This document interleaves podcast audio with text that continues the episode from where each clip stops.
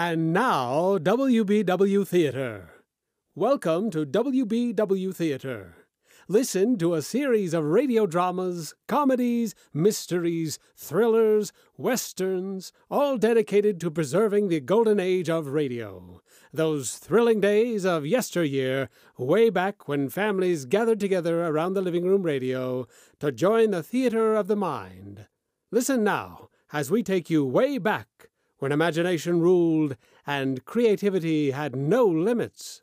Listen now to WBW Theater. Play ball! Play ball with Babe Ruth! Play ball with the Navy! The United States Navy brings you the adventures of Babe Ruth. And here to tell you about the immortal Babe is the man who knew him so well, his pal, the popular sports reporter, Steve Martin.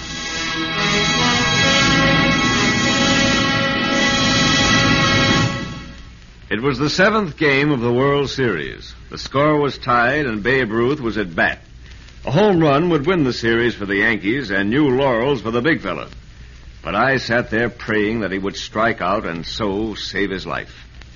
We'll bring you the exciting story in just a moment. But first, a short but important message from Jackson Beck. Come in, Jack. Okay, Steve, and thanks. Before Steve Martin gets started with this particular exciting adventure of Babe Ruth, I'd like to remind you young fellows that there's an important place for you in your hometown Navy, the United States Naval Reserve. If you're sort of at loose ends now that you're out of high school and your friends have drifted away, if you want companionship with a great bunch of fellows all interested in the same thing, if you want to be thoroughly trained in a valuable skill, the Naval Reserve is the place for you. You see, this great hometown Navy of ours, the Naval Reserve, is a completely volunteer organization where good friends meet in their spare time, on weekends and on vacations, to study and work and play together. They're trained in such things as photography, welding, engine repair, diesel engines, electronics, in any one of the many Navy skills. And because the Navy believes in perfect training, the skill learned could well take you to the top in civilian life in a time when high specialization means high success. You know, Jack, one of the things I like best about the Naval Reserve is the sports program. Yes, Steve, sports are very important to men of the Navy. You bet. And I don't mind telling you it's developing some of the greatest amateur teams in the country in every branch of sport. Well, the Navy Reserve fellows study together, work together. Why shouldn't they play well together? Particularly when they're all so full of that wonderful Navy spirit. Look, fellows, if you're not in the Naval Reserve, you ought to be. Join your hometown Navy, the United States Naval Reserve. It will pay you to see your local Navy recruiting officer soon.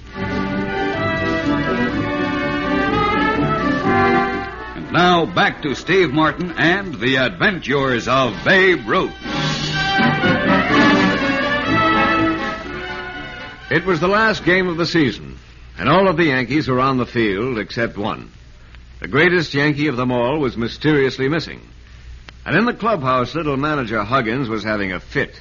Me, I was My worried. thing. How do you like that, Steve? The game starts in a minute and the babe isn't here. Gee, I hope nothing happened to him, Hug. What could happen to him? He's out having a good time. Oh, no, Hug. The big fellow wouldn't miss a game on purpose, especially with the World Series starting tomorrow. That's just it. The series starts tomorrow, so he figures today's game isn't important.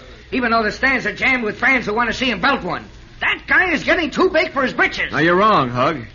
Babe wouldn't deliberately miss a game. He'd rather play ball than eat. Then where is he? I wish I knew. I'm worried. Well, the big fellow's the guy who ought to be worried. I'll blister his ears plenty when he shows up, and then some. You can tell him that. Well, I've got to get down to the field. I waited a while and then went up to the press box. All through the game, I kept my eye on the Yankee dugout, but the big fellow didn't appear. When the game was over and I followed the Yankees back to the clubhouse, Babe still hadn't shown up. I was getting worried for real. And Manager Huggins' face was as black as a thundercloud when the big fellow walked in. The Babe's clothes were torn, his face was cut and bruised, and his knuckles were skinned. Huggins looked him up and down, and the players got quiet. So you finally decided to drop in and pay us a visit, huh, babe? Uh, I'm sorry I missed the game, Hug, but But what? well, I I, I couldn't make it. Ah, you were having too much fun brawling with your bum friends, huh? My friends aren't bums. Anyhow, I wasn't with my friends. Well, who were you fighting with? I. Never mind. Never mind. Look, I I wish I could tell you, Hug, but I can't. Oh, you can't, huh? Well, I can tell you something, Mr. Big Shot. First off, I'm fining you five hundred dollars. Huh? No, wait And a if the minute. World Series wasn't starting tomorrow, I'd fire you off the team. Now you get this. No one man, not even Babe Ruth, can walk out on a game and then refuse to explain why. When this series is over, I'm trading you off the club. You're through. All finished as a Yankee. Oh, babe, what's this all about? Where were you this afternoon? Skip it, Steve. Skip it. Are you out of your mind? Hug's fit to be tied. Unless you square yourself in a hurry, he'll do as he said, trade you down the river after the World Series. I may not be around after the series. What? What do you mean? I gotta tell somebody about this. Uh, look, Steve, you're not to print it. Or tell Hug. Promise me that? Well, uh, okay, babe, shoot. Well, when I came out of the hotel today to go to the ballpark, a fellow stopped me. Uh, Just an ordinary looking fellow, but with two fingers missing on his right hand, like old Three Finger Brown of the Cubs. He seemed awful upset about it.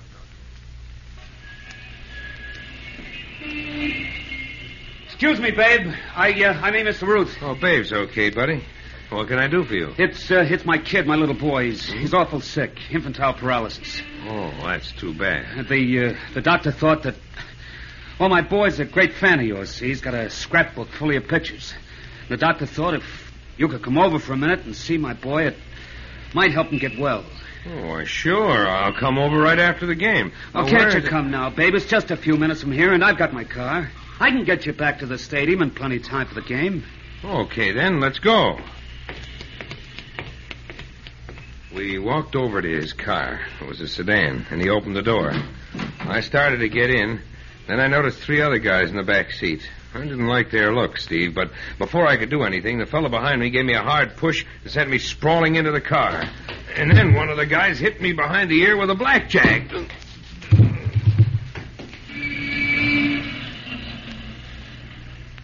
Holy smokes, then what, babe?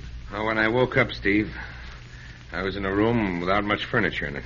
The guy with the fingers missing, who seemed to be the boss of the crowd, was there, and three other lads. There was a gravelly voiced little guy who held a gun on me, and two gorillas had been in the car. Well, the boss one gave me a glass of water, and then he made his problem. Okay, babe. The Yanks are nine to five favorites to win a World Series. But they can't win if you don't try, if you don't hit any home runs. So I want you not to try.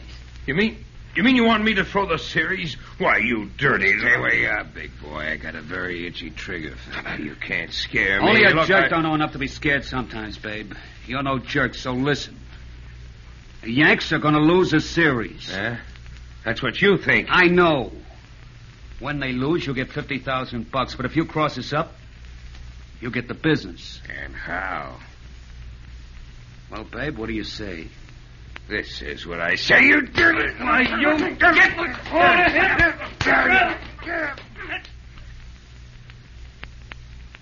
I knocked the gun away from the squeaky voiced guy, dropped the boss man with a right. The two big gorillas jumped me, and then the little runt hit me with his gun butt. Pretty soon I got the gun or blackjack on the noggin, and I went to sleep again. Well, when I woke up this time, Steve, they were dumping me out of their car up near Yonkers. I managed to pick up a ride, and well, you know the rest, Steve. Holy cow. But, babe, why didn't you tell that to Hug? All those mugs said if I did, they'd put a bullet in Hug, too. And I know they meant business. Oh. Well, well, don't just sit there, babe. Come on, we'll go to the police. No, no, Steve. I don't know who those guys are or where they are. And even if I did, they deny everything. It'd just cause a huge publicity stink. And if we lose the series, it might kill baseball. And what are you going to do? What do you suppose? I'll do my darndest to win the series, of course. But those mugs said they'd kill you if you did. Oh, they were just bluffing. Don't give me that, babe. You said just before you were sure they meant business. Now, babe, there's only one thing to do. You can't play in this series. Are you kidding? No. Your life is at stake. Oh, save it, Steve. No lousy racketeers are going to scare me or dirty up the greatest game in the world either. I'll Get out of here, please, Steve, and let me go to bed. I've got a World Series coming up tomorrow.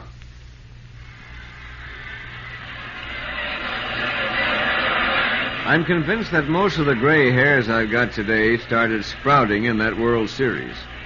Every time the big fella made a hit, I caught my breath and listened for the sound of a pistol over the noise of the crowd. The games went to three and three, and then the seventh and deciding game came up in the stadium. Oh, babe. Yeah? What is it, Steve? Look, babe. This is the deciding game. If you win it, you. You might. Steve, let's not go into that again. Go on back up to the press box. I'm going out for right field. Both pitches were hot, and they went into the ninth inning tied, one and one. Pennock set the enemy down in order in their ninth, and it was the Yanks' turn with the top of their batting order coming up. Combs, get out. Combs flied out, and it was Koenig's turn. Koenig, get ahead. Koenig went out in an infield roller, and then you should have heard the crowd as the big fellow minced up to the plate, swinging three backs. It's up to you, Peg. You can do it there, big boy. Hit it out of the park, The Peg. big fellow took a strike, then two balls, then he fouled off one. Then he took another ball. Here was the big one now. I found myself praying that he'd strike out and save his life. Then the pitch came, a fast one, and I closed my eyes. I heard a ringing crack. And the crowd went crazy. I opened my eyes to see the ball arch high and far into the bleachers. I was waiting for the sound of the shot, waiting to see my friend fall. My heart was hammering at my ribs as he turned third and started for the plate, taking off his cap to the howling mob. And then I felt a hand on my shoulder and I spun around. It was a man in a gray suit whom I'd seen in the stands throughout the series. Now he said, We got them, Martin. You. You did, sir? Yes, all of them. Fingers Gerhardt, Joey May, his gravelly voiced stooge, all of them. This was the only game they came to, the big one. They had betting receipts on them, and May had a gun. I think he was getting ready to use it on Ruth. Good Lord. The FBI was after those rats for a long time, but we got them at last, thanks to your descriptions and the big fella's courage. I looked back at the field, and the big fellow was just disappearing into the Yankees' dugout, surrounded by his happy, cheering teammates. He was safe, and my eyes got a little misty. The big fella had done the impossible again, and made it stick. Hey, oh, Peg. Oh, you.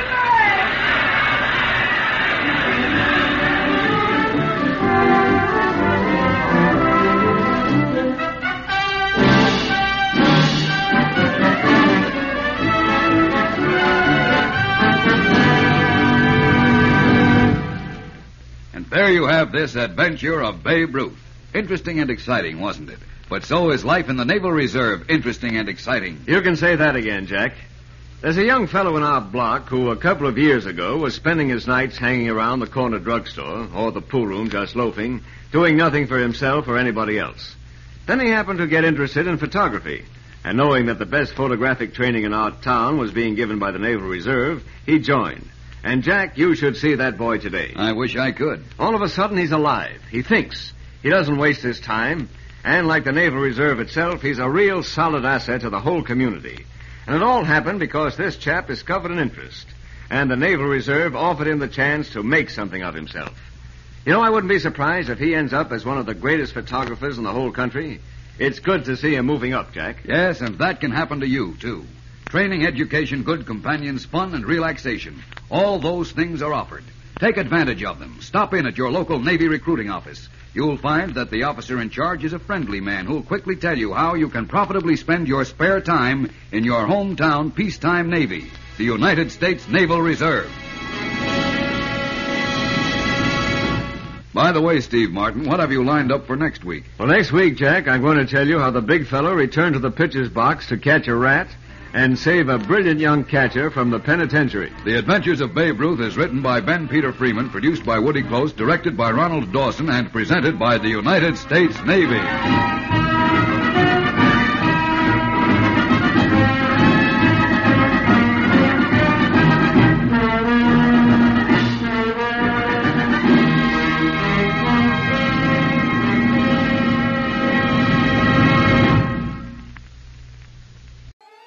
Join us again as we bring you exciting thrills and adventure, rip roaring comedy, and shoot 'em up westerns and gangbusters.